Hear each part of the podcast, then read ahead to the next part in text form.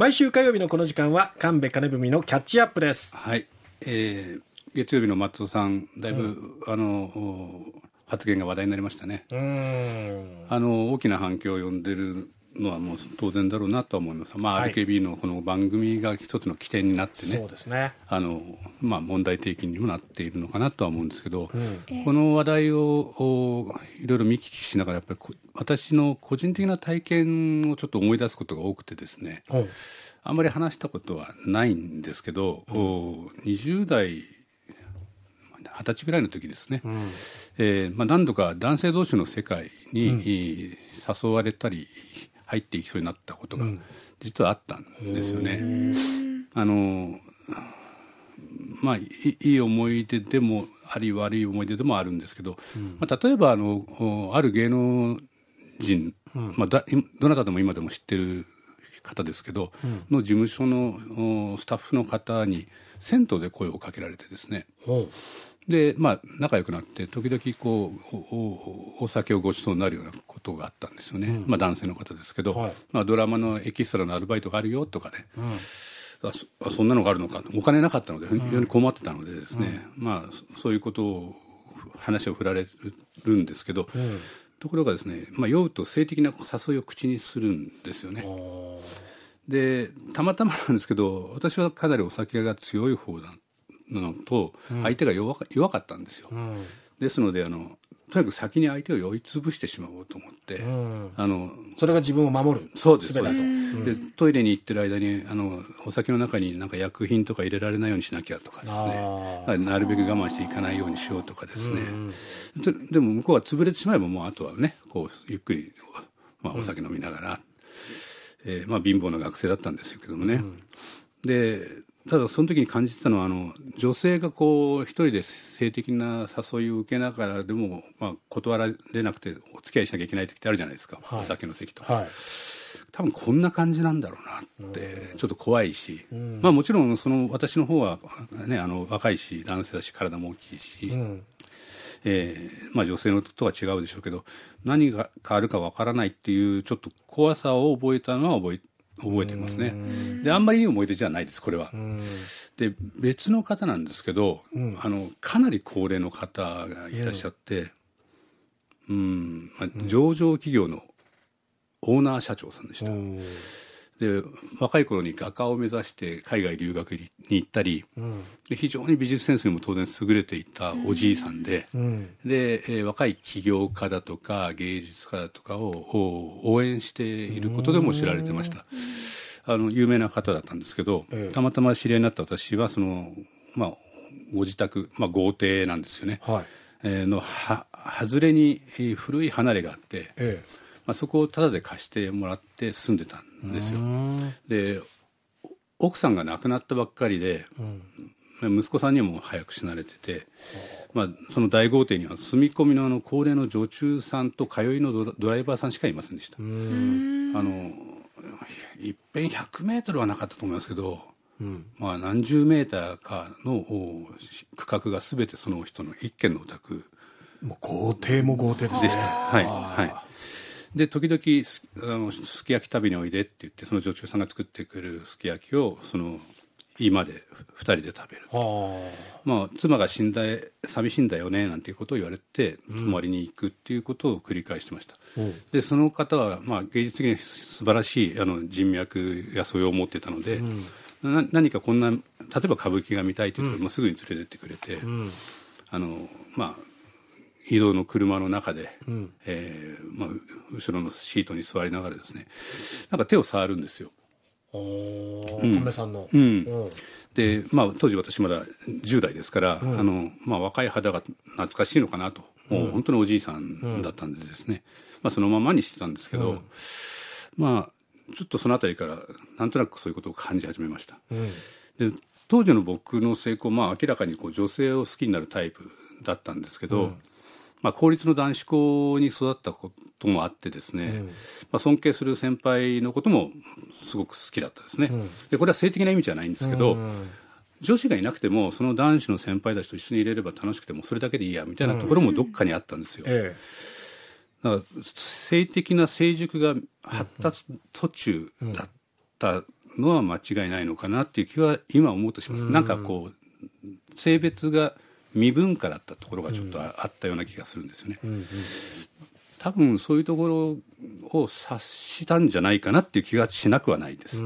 でそのおじいさんはあの、まあ、豪邸の母屋に泊まっていくんですけども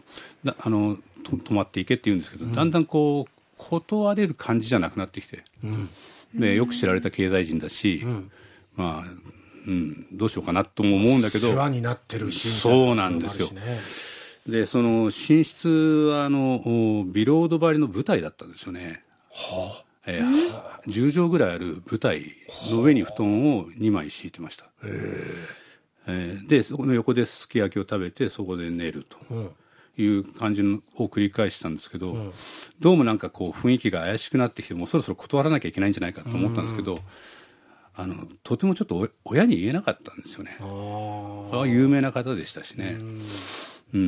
でどうしようかどうしようかって一人でこう悩んでたっていう感じです。である時にその寝その寝室でもう寝ようって話になった時に、あのまあ、電気が消えて、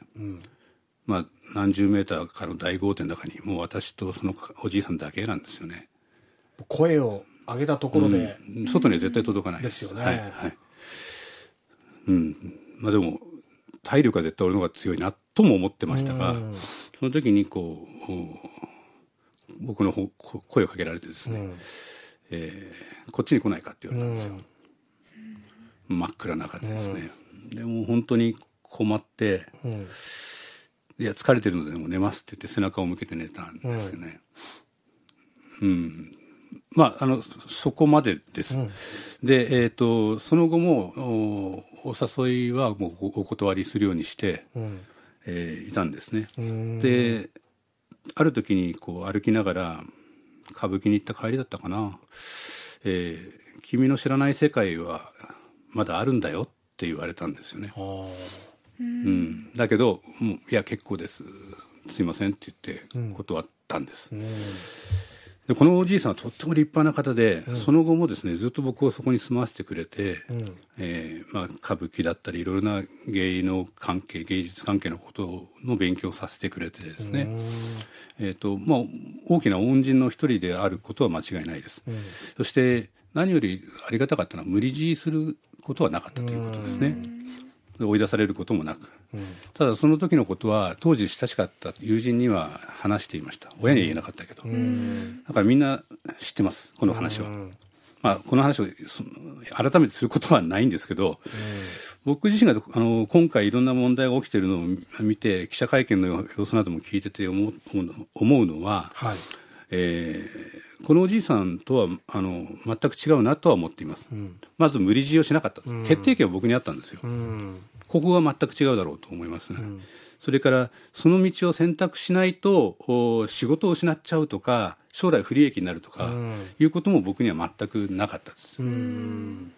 そして自分の好きなようにさせてくれてその後も僕のことをずっと応援してくれていました、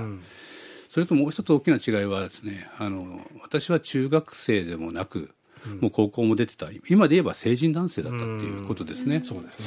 でその中で自分の性的な方向をどう選択するかは僕の判断に求められていたわけでそれを一番重視したからこそ無理強いすることもなく、うん、そのある時間は終わったわけです。うん、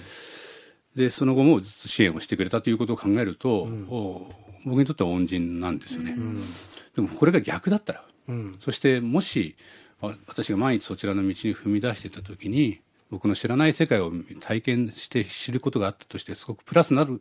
場合もあるかもしれないけども、うん、逆、うん、えー、性的思考と全く逆の世界に入ったことに伴う辛さとか、苦しさとか後悔とか、こうなると完全な性被害だと思うんですよね。うん、そうですね。うん、それがどちらなのかっていうのは大きな差かなっていう気はしています。うん、で、無理強いされなかったこと、不利益が被らなかったこと、うん、こういったことで僕はいまだにこの人について恩人だとは思ってる。だからとても性の話は複雑で、あの簡単にはいかない。そして選択する自由もあると思うので。それがあの幼くて選択の自由もなかった場合どうなのかっていうのは、うん。全くまたこれは違う話かなと。そうです、ね、自分の話としてちょっと僕は今回のいろんな問題を見聞きするたびに僕とはちょっと違うなと思いながらただ一つ間違えた時にそういう世界が目の前にあったかもしれないということも考えるとうんあんまり遠い話とも考えられないという感じで、うん、えー、ニュースを見聞きしていますね。うん、はい、うん。